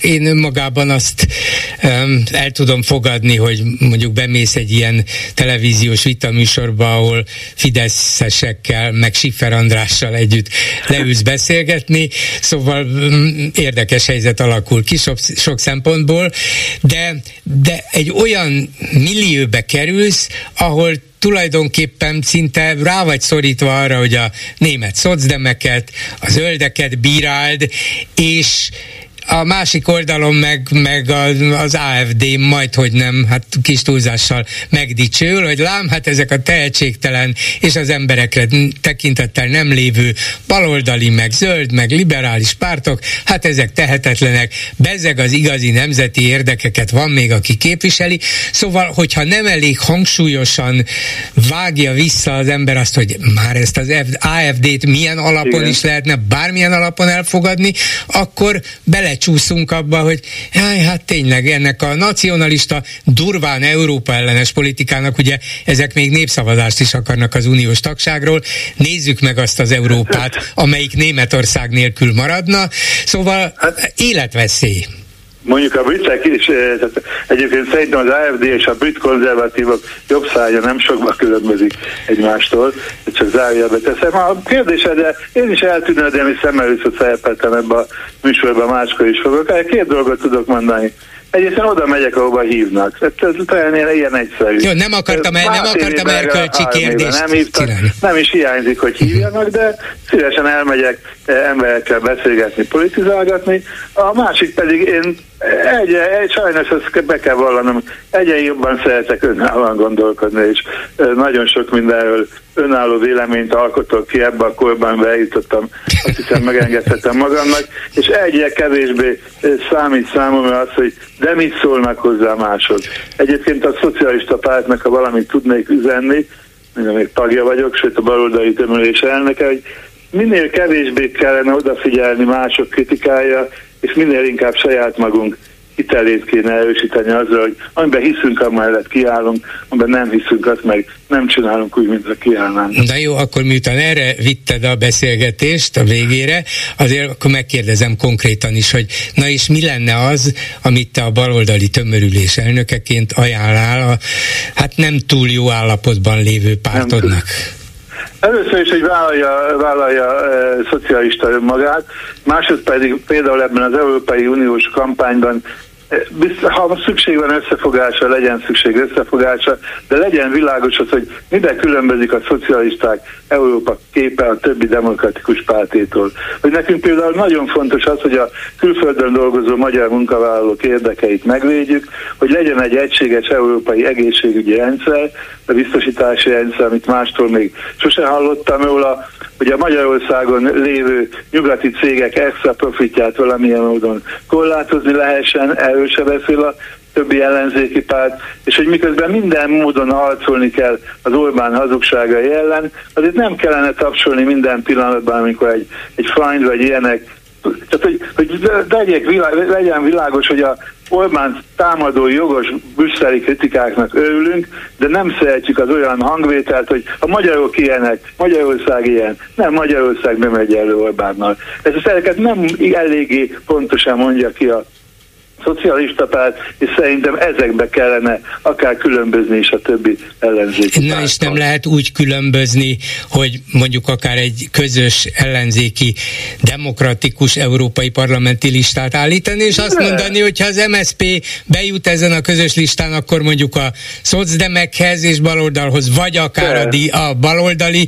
tömörüléshez csatlakozik, el lehet dönteni, a DK menjen a szocdemekhez, a Momentum a liberálisokhoz, mindenki mondja meg, hogy hova menne, Igen. de mi demokraták vagyunk, és európaiak, és ebben alapvetően különbözünk a Fidesztől. Ezt nem lehetne üzenni? De nem rajtunk múlik, ezt amennyire tudom, a szocialista párt ezt szeretné, a többi párt nem, a nem partner ehhez, úgyhogy ez egy elég nehéz eset. Sajnos két hónappal a válasz, négy hónappal a választások előtt ez már ebből a vitából nagyon sok jó már nem fog kisülni, attól félek, de mindent el kell követni, és nagyon nagy a te a tíz szerepetek is abban, hogy világosá tegyék, hogy alapvetően a demokratikus erőknek egy táborba kell tartozni. Köszönöm szépen Hegyi Gyulának. Szervusz, minden Szervusz, jót. minden jót. Háló, jó estét kívánok. Jó napot kívánok, Bolgám, vagy jó estét, nem tudom. A lényeg az, hogy üdvözlöm Önt is és a kedves hallgatókat. Én a svéd NATO csatlakozáshoz szeretnék hozzászólni, ha tehetem pessimista vagyok és félek, mert 30 éve ismerem a Fidesz, vagy legalábbis így képzelem. Szóval, hogy túl korán örültünk annak, hogy mik történtek, hogy hú, nagyon jó. Például, hogy nem jön a svéd. Ez egy nagy pofon volt neki, ez igaz, de most mégiscsak jön. Na most lehet, hogy, hogy vagy jön, vagy nem jön, ezt nem tudom. Ha jön a svéd, akkor, és mondjuk nem lesz semmi eredménye, hát nem tudtunk megegyezni vele, mert ezek betonfejűek, stb. Ha nem jön, akkor hát milyen megbízhatatlan ez a Svédország, hát nem való ez a NATO-ba, stb. stb. nem véletlenül nem szavaztuk még meg. No, szóval, de nem is a svéd ügy, bár bocsánat, nem a, erről, hogy jön vagy nem jön a svéd, ezt csak mondom, hogy ez is lehet. Szóval mindenképpen belpolitikailag ez akár így történik, majd akár nem, egyelőre most jön a svéd, most ezért örül. Igen, Orbánnak sok. sok pozíciója ugyanilyen, hogy például az ukrajnai háború ügyében mondja, hogy békét, békét, hát nincs értelme ennek, és tényleg mindenkinek a szívéből beszél, hát van értelme ennek, csak nem mindegy, hogy ki kezdte ezt a háborút és ki folytatja. Ugye, de ha azt mondja, hogy békét, békét, hát lehet, hogy még egy évig nem lesz béke, és akkor mondhatjuk, hát ezek nem hang. Orbán mondhatja, mutatja, hogy hát látjátok, nem hallgatnak rám, pedig milyen jó volna. Amikor meg végül megállnak a harcok, tűzszünet lesz, a végén béke lesz, akkor azt mondhatja, hogy hát látjátok, nekem lett igazam. Szóval akármi történik, akár igen, akár nem, mindig ő kerül ki győztesen, mert gyakorlatilag olyan pozícióból indul, amiben nem lehet veszteni úgy állítja föl a kérdést, hogy nem lehet őt. Hát itt van a svédeknél is. Ha jön, akkor látjátok, hát csak erősnek kell lenni, és kitartónak, és beadja a derekát. Ha nem jön, hát akkor, akkor meglátjátok, ilyenekkel nem is érdemes tárgyalni. Szóval ezt ügyesen csinálja, be kell látni. Hát sajnos minden rosszat el tudok róla, vagy nem tudok, hanem, hanem Lát, nem kell képzelni. arrogáns, stb., de esze azért van. Hogy mire használ, ez egy más kérdés. Na, amit viszont akarok mondani, hogy én attól félek igazándiból, hogy ugye öröm, örömködtünk, hát örültünk, hogy ha, mi leszünk az utolsók. Hát hazugságon fog, vagy legalábbis ígéretét megszegte ezzel Orbán, hogy, hogy hát mi nem, nem leszünk az utolsók, ezt többször mondta. Igen. És én attól félek, hogy tényleg nem leszünk az utolsók, ö, hanem hát nem tudjuk, hogy ugye itt volt, kapott egy lovat Erdogán. Ö, nem tudom, hogy nem voltam ott a tárgyalásokon, és semmit nem tudunk, hogy mikor, miben egyeztek meg. Mi van akkor, ugye a a török parlament, vagy nem tudom ott mi van, aláírták, megszavazták, hogy oké, okay, mehet a dolog, Erdogán aláírta már? Nem, nem, ebben önnek igaza van, könnyen lehet, hogy Jó. na ezt a szívességet megteszem nektek, hogy ha ti elfogadjátok, akkor csak utána írom alá, ez lehet. De azért ez így is pofon Orbánnak, mert legalábbis néhány napig mindenkiben az az érzés maradhatott, a Fidesz szavazóban is, Igen. hogy Hát még a törökök is pofán vágták, hát nem tartották magukat ehhez, lám ők jóvá hagyták. Ez igaz, de az, az, hogy is van, hogy az nevet a végén, vagy az nevet. Igen, igazán, aki utoljára nevet. Utoljára nevet, igen, szóval, és tehát mi van akkor, ha bármilyen ürügyel akármilyen ürügyel, mit tudom én, két napra, három napra elmegy egy kórházba, mert jaj, a szívem kiderül, hogy nem semmi komoly, rendben van, mehet, és három nappal később írja Ezek pillanatok alatt, hogy mit mondott a Kövér László, hát tök mindegy, a marionett figura, igen, csak persze. még az is egy gátlástalan. Meg még az is lehet, én nem akarok tanácsokat adni Erdoánnak, sajnos nem fizet érte se török lírában, se máshogy, de könnyen lehet, ha Novák Katalin visszaküldhet egy törvényt, mondva, hogy nem írom alá, hát Erdogan is gondolom visszaküldheti, neki még sokkal nagyobb is a hatalma. A parlament megszavazta, jól van, de én nem írom alá, mert szerintem ez meg ez hiányzik belőle. Könnyen el lehet játszani ezt is. Igen. Szóval megint az e- egész ez az aláírás, az a kérdés, hogy ki lesz az utolsó. Most úgy néz ki, hogy hát mi leszünk az utolsók, minden szakember ezt mondta a rádióban, tévében, mindenütt, én meg attól félek, hogy ez is lehet, meg az is lehet, és valószínűleg nagyobb, sanszosabb, vagy nagyobb az es, matematikai esélye annak, hogy, hogy mi leszünk az utolsók. De én attól félek, hogy nem mi leszünk, akkor, mert például, amit mondtam, hogy valamilyen ürügyel ad egy kis haladékot Orbánnak, pillanatok alatt összerántják a parlamentet, megszavazzák. De ha ha mégsem, akkor, akkor viszont az lesz a győzelme, hogy mi ilyen kemény, tehát ha mi, mi leszünk az utolsók, vagy nem írjuk uh-huh. alá, pláne, akkor tovább zsarolhatja igen, Brüsszel. Igen, igen, hogy még, még emeli a tétet ezzel is, persze, lehet. Pontosan, pontosan. Na most, amitől még, szóval most nem akarom ezt ragozni, én ettől félek, sajnos, hogy nem, nem hát győzhet, mert nem mi leszünk az utolsók, hanem azért. De akkor ugye ő mondhatja, hogy megmondtam, győztem, nem mi leszünk, nem mi voltunk az utolsók. Ne, ettől Erdogan... nem kell félnie, biztos azt fogja mondani, hogy látjátok, győztem. Ez biztos, igen, ezt már megírnám igen, a beszédét. Igen. Így van. Jó, az Erdogán meg Erdogán, ha egyáltalán akar ő bármi pozitívumot mondani magáról, mondhatja, jó, jó, mi voltunk az utolsók, de hát mi előbb meg, megszavaztuk a parlamentbe, mint a magyarok. És akkor hát az is egy pozitívum neki, belpolitikailag, vagy, vagy akár Brüsszel felé, mindegy. A lényeg az, hogy egyet hadd mondjak még, és aztán be is fejeztem, ha ez jön be, amitől én félek, hogy ezek mégiscsak megegyeztek valamikor, abban, amit mondjuk, vagy valami ilyesmibe, amit én mondtam, akkor ezek, már mint a Fidesz, az nem teljesen hülye, ezek minden közvéleménykutatást csinálnak folyamatosan mindig, ö, minden milliméterre, vagy, vagy mindent előre kiszámítanak, milliméterre vagy szekundumra, tök mindegy, szóval azért nem, nem teljesen hülyék, ott van egy hatalmas testületük erre. Na, én attól félek igazán, hogy, hogy ha ez jön be, tehát, hogy mégis gyorsan összerántják a parlamentet, abba azt úgy megszervezik, hogy mit tudom én, az LMP be se távol marad, be se jön a parlamentbe, ugye mindegy, valami másik ürügyel, hogy hát mi ebben nem asszisztálunk ebbe a izébe, hát kétharmaduk van, stb. Vagy, vagy ott van a kutyapárt, vagy mit tudom én. Az nincs.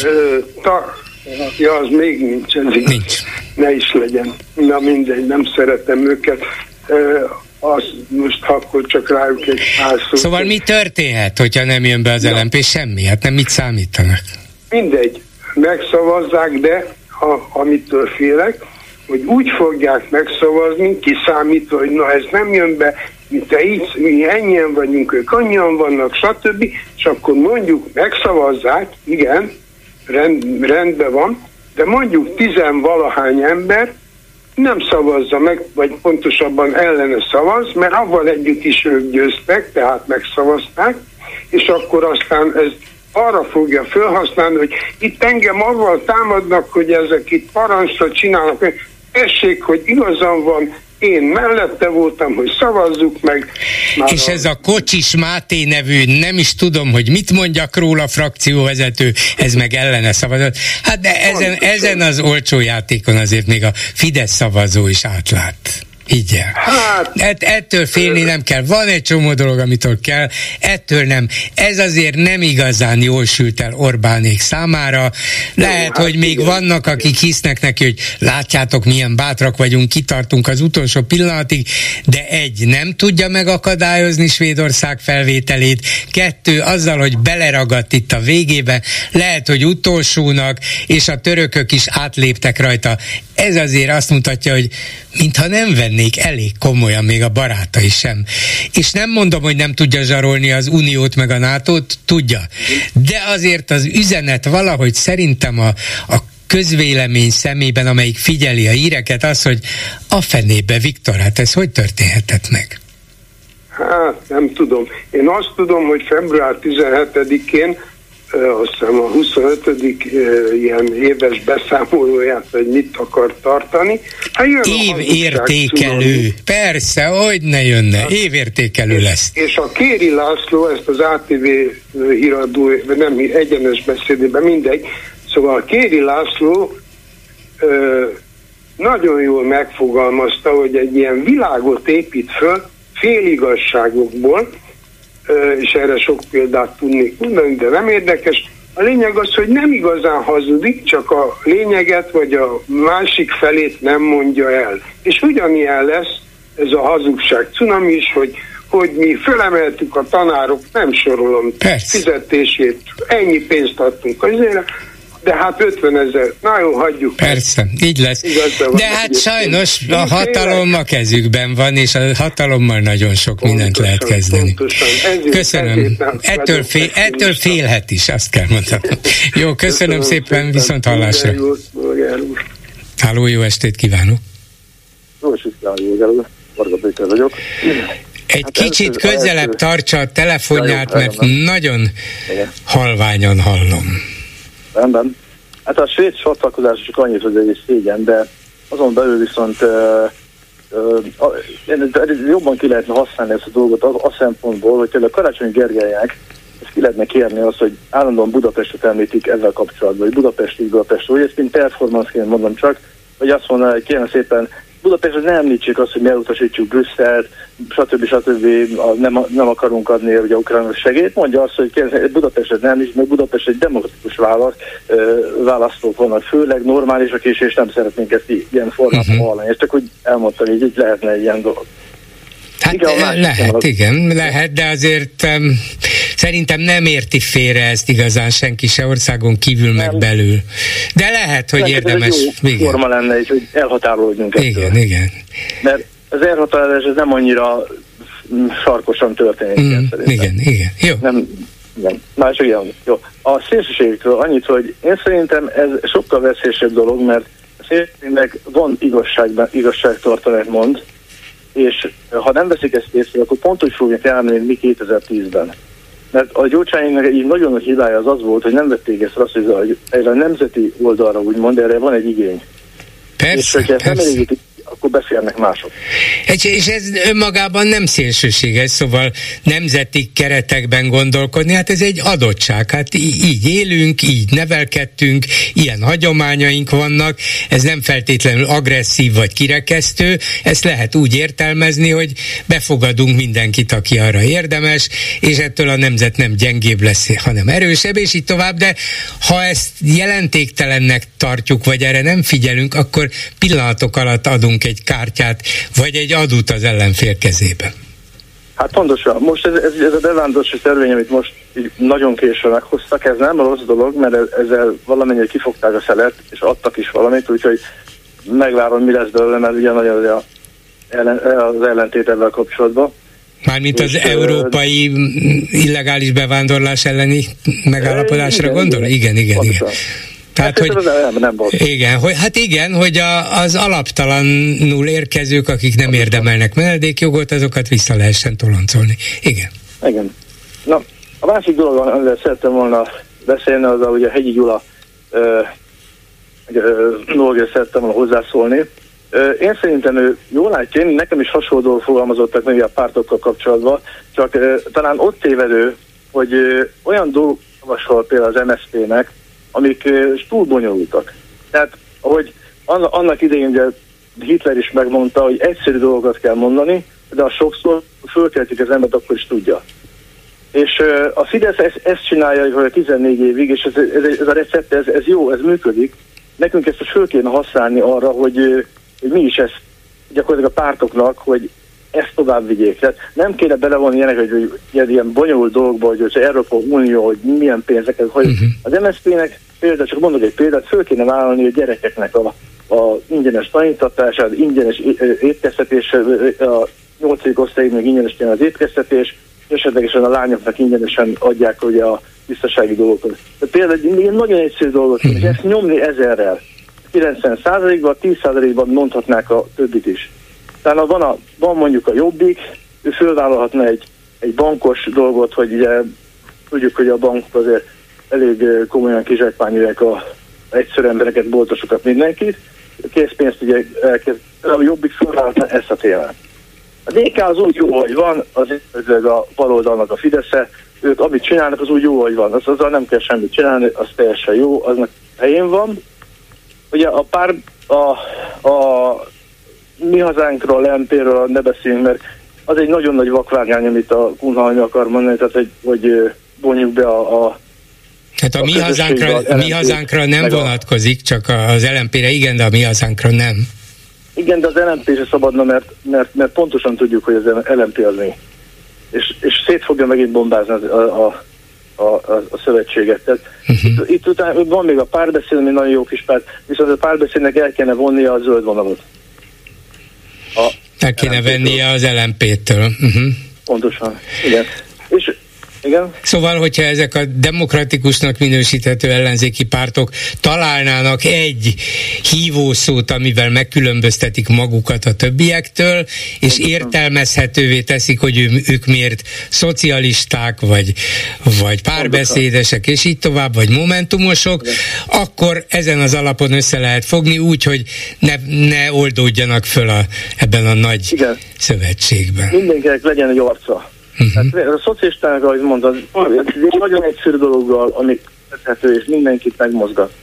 Mert ennek nincs értelme, hogy belefognak ezelni dologba, és ezelni dolgot nem csinálnak végig. Ez csak egy kacsvasz. És a Fidesz be tud gyújtsányozni mindenkit, mindenkit össze tud keverni a jobbikkal. Tehát ebből nem lesz semmi megint. Uh-huh. 14 éve ezt játszák. És hogyha meg nem, akkor meg hoznak vagy egy törvényt. Tehát ebből ki kell, ki kell magunkat vonni.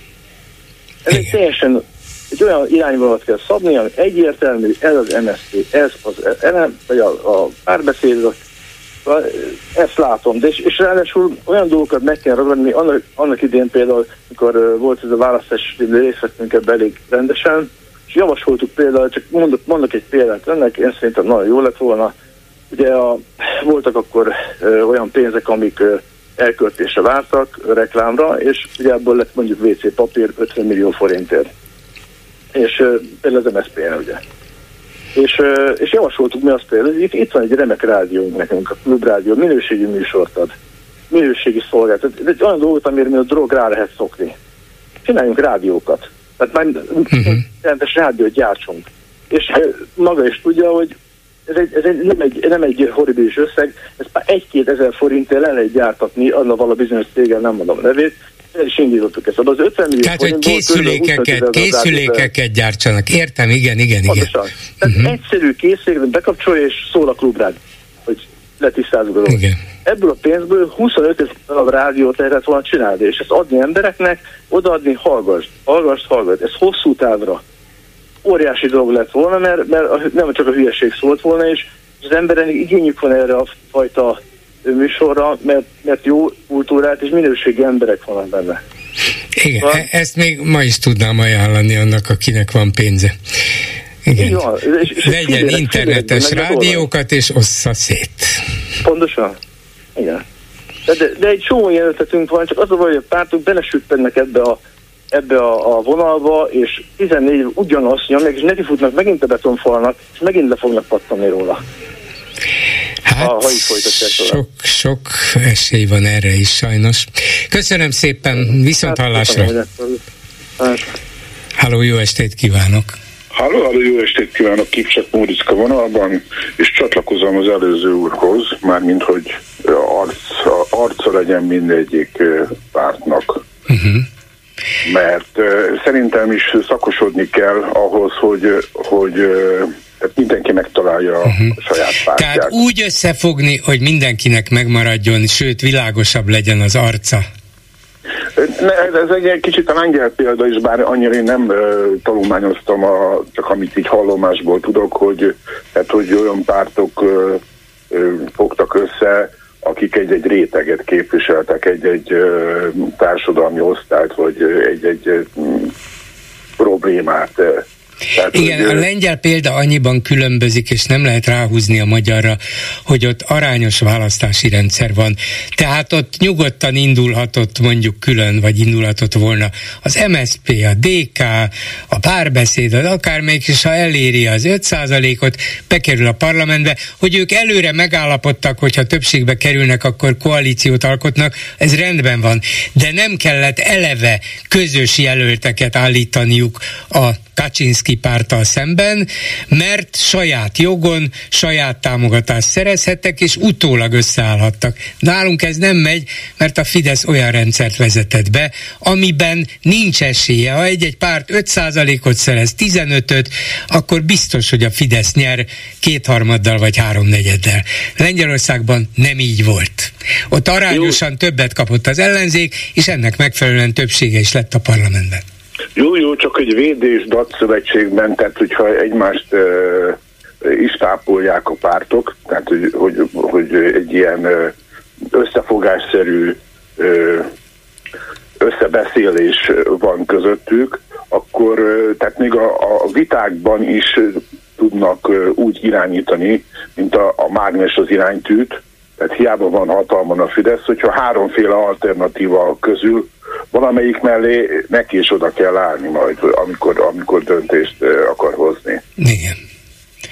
Vagy ha öt alternatíva van, uh-huh. akkor az öt alternatívát ütköztetni, vitázni, az, az felemelő. Tehát nem arról szól a, az egész kritika, hogy, hogy, hogy állandó, tehát nem, nem csak a kritikáról szól, nem, nem csak arról szól az egész, hogy, hogy, hogy állandóan a meglévő döntést kritizáljuk, hanem, hanem az öt alternatíva között lehet, hogy van kettő vagy három, ami, ami tényleg megvalósítható, vagy azon a szinten van, hogy, hogy meg lehet valósítani, de valamelyiket meg kell valósítsa a, a kormánypárt is.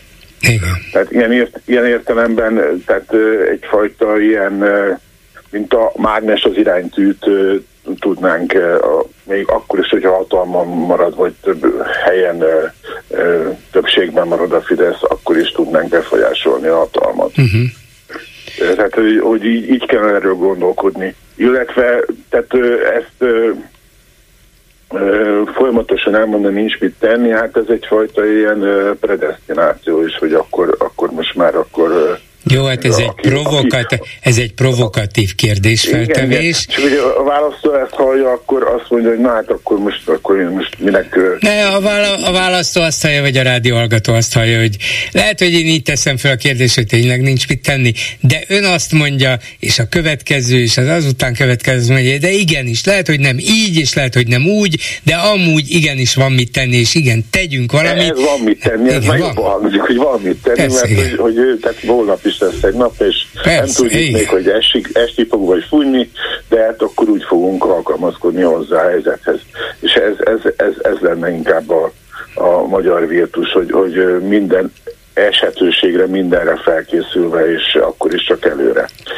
Tehát, hogy, hogy ezt így, így kellene valahogy szerintem. Illetve amit Bolgár úrnak tudok esetleg javasolni, mint uh, egyszerű kis kép csak Moriszka, hogy hogy tematikák mentén, tehát hogy, hogy meghirdetni, hogy akkor most holnap nem tudom én a környezetvédelemmel, vagy a gazdasággal, vagy különböző tematikával fog foglalkozni a műsor. Uh-huh.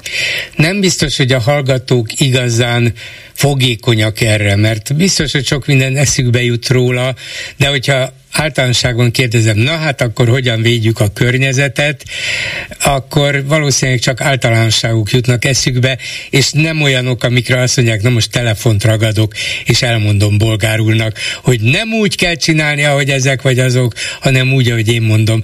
Lehet egy-egy ilyen hallgató, de higgyel, konkrét esetek, események, konfliktusok kellenek ahhoz, hogy az emberekben valamilyen szikra gyújjon, hogy na jó, hát ha ez történt, akkor nekem erre van egy válaszom.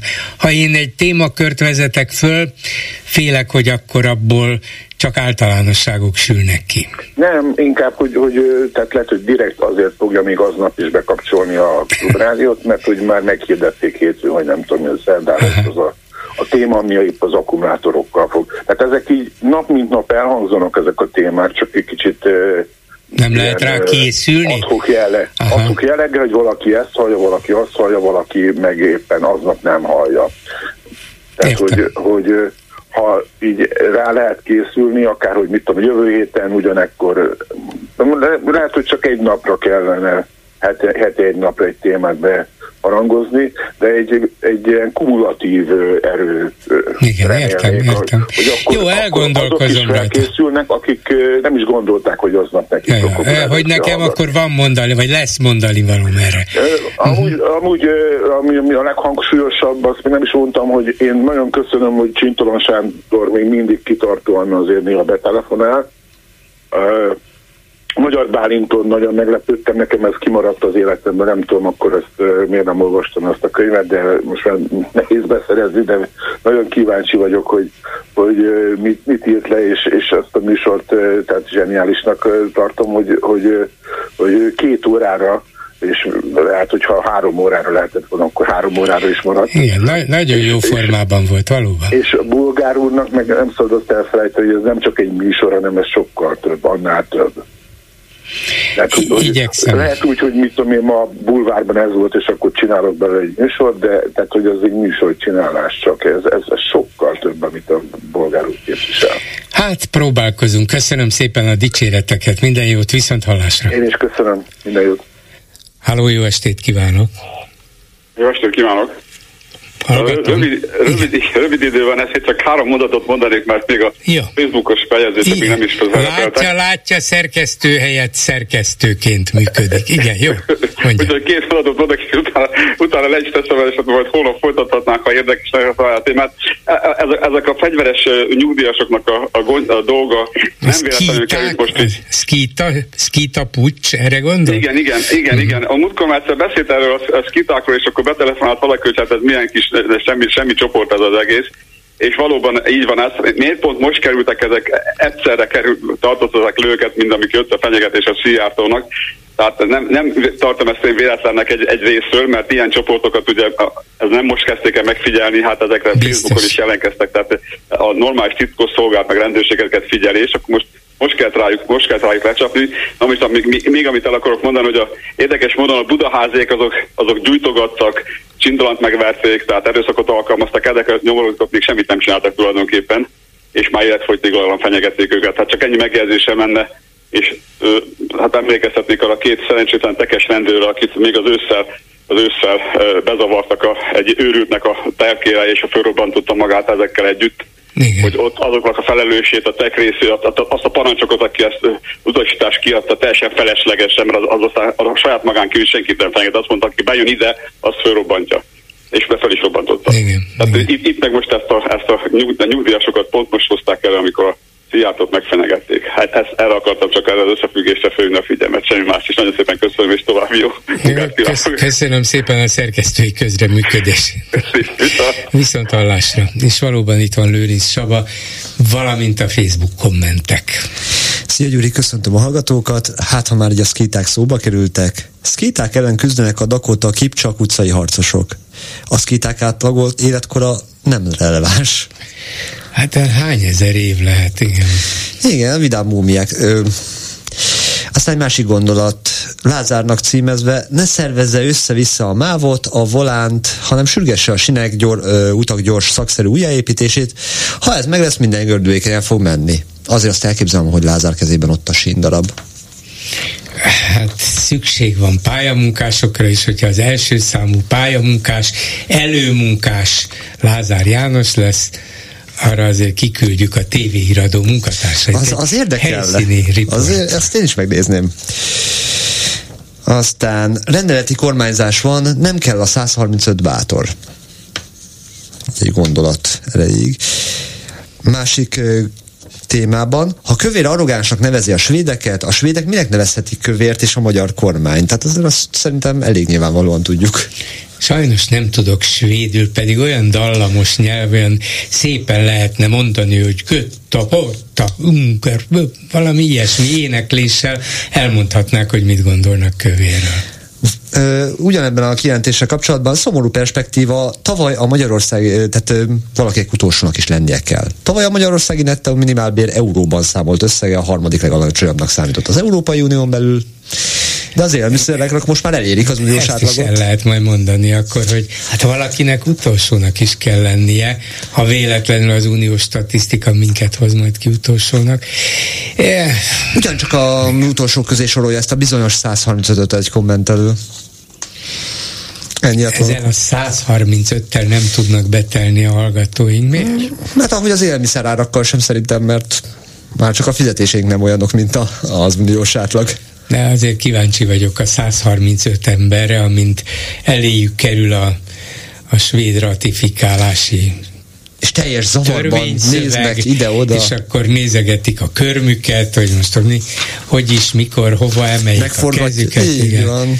Kérdően néznek a miniszterelnökre. Kövér zászlót bont, és azt mondja, nem vagyunk csicskásai senkinek, nem csicskások ebbe a sarokba. A többi csicskás meg esetleg megszavazza. Egész addig, amíg Orbán Viktor egyszer csak egy nyakon nem csesedri. Jaj, nem, nem, nem, nem, nem mondtam én ilyen gonosz dolgokat. parlamentben semmi nem, ilyen nem, nem történik. Nem. Ennyi lett volna a komment szekció. Köszönöm szépen, ezzel a megbeszéljük a mai műsora véget ért. Készítésében közreműködő Zsidai Péter, Lőrinc Csaba, Erdei Tündes Simon Erika és Kemény Dániel. Bolgár Györgyöt hallották, viszont hallásra holnap. Most pedig jön az Esti Gyors. Esti Gyors, a hírek háttere. Jó estét kívánok, Szénási Sándor vagyok. Egy hír és a háttere. Ha száz éve elhunyt Lenin konzervált holteste majd 70 éven át úgy működött, mint a rendszer koncentrált nukleáris fűtőanyaga, szellemileg legalábbis, és a hatalom szándékai szerint legalábbis. Amíg ő ott volt, a mauzóleum melvédjén grasszáló szovjet vezetők legitimálása rendben volt, a rezsim jogosultságát Ilyich folyamatosan sugározta, a nép sorbált a szarkofág előtt, hogy túlvilági erők erőkkel töltekezzen. A kommunisták azt olvasták ki az alapító nagyok irataiból, hogy a történelem valóban véget ért, az örökké valóság kora közeleg, és ehhez persze kell a halálában is örökké élő vezér elpusztíthatatlan teste. A Szovjetunió azonban az ismeretes módon megbukott, a koporsóból sugárzó fény addigra régen kialudt, és vonultán az árnak, hogy Eszterházit idézzük, a posztszovjet embereknek el kellett dönteniek, hogy mi lesz a hűlt testtel. Eleinte persze a temetéspártiak voltak többségben, arányosan azzal a hittel, hogy a múlt tényleg múlt, és a jövőnek nincs köze halottakhoz. A feltámadó szovjet nosztalgia közben jött-ment, a jelcini kaotikus, oligarchisztikus időkben pedig nyilván jött, de még 2005-ben a Levanda Center felmérése szerint is az oroszok 51%-a támogatta Lenin eltemetését, 40%-a ellenezte. Az előbbiek aránya 2017-ben 63%-ra nőtt, ám az idők akkorra már változtak. Értsd, Lenin használati értéke komolyan megugrott, főleg a Krim megszállása idején is után, amikor Putyinnak a kommunisták támogatására is szüksége volt. Putyin ez időtájt ragadtatta magát a nemzet egyesítő, megértő szavaira. Sok ember a saját sorsát Lenin nevével asszociálja számukra, tehát Lenin eltemetése azt jelenteni, hogy hamis értékeket imádtak, hamis célokat tűztek ki maguk elé, és egész életük hiába való volt. Az volt, de Putyin azt sejtette velük, utólag értelemmel tölti fel és Lenin újra él. Orosz katonák szovjet zászlókkal vonulnak az ukrán frontra, az ukránok minél több Lenin szobrot dobnak a szemétre, az orosz nacionalizmus a hanyatfekvő bronzokat annál inkább ideológiai örökségének érzi. Lenin ma már az orosz birodalom atyaként fekszik márványágyán, hogy ő azt még Szovjetuniónak hívta, mellékszál, korhoz kötött nyelvi lenyomat. Még 2007-ben az Egységes Oroszország, tehát Putyin pártja két képviselője, Vladimir Megyinszki és Robert Schleger ezt írta. Lenin különösen ellenmondásos politikai figura, és hazánk fővárosának szívében, egy nekropolisban tudni őt rendkívül abszurd. Ez egy nevetséges pogány nekrofil misszió. Ráadásul Lenin teste már nincs sehol. A szakértők tudják, hogy a testnek csupán 10 a valódi. Minden más már régen eltávolítottak és pótoltak. A képviselők azóta Putyin kritikusok, a pogány nekrofil üzlet változatlanul folyik, és mint látjuk, ehhez 10%-nyi Lenin is pont elegendő. A jövő a halottaké. Esti gyors, a hírek háttere.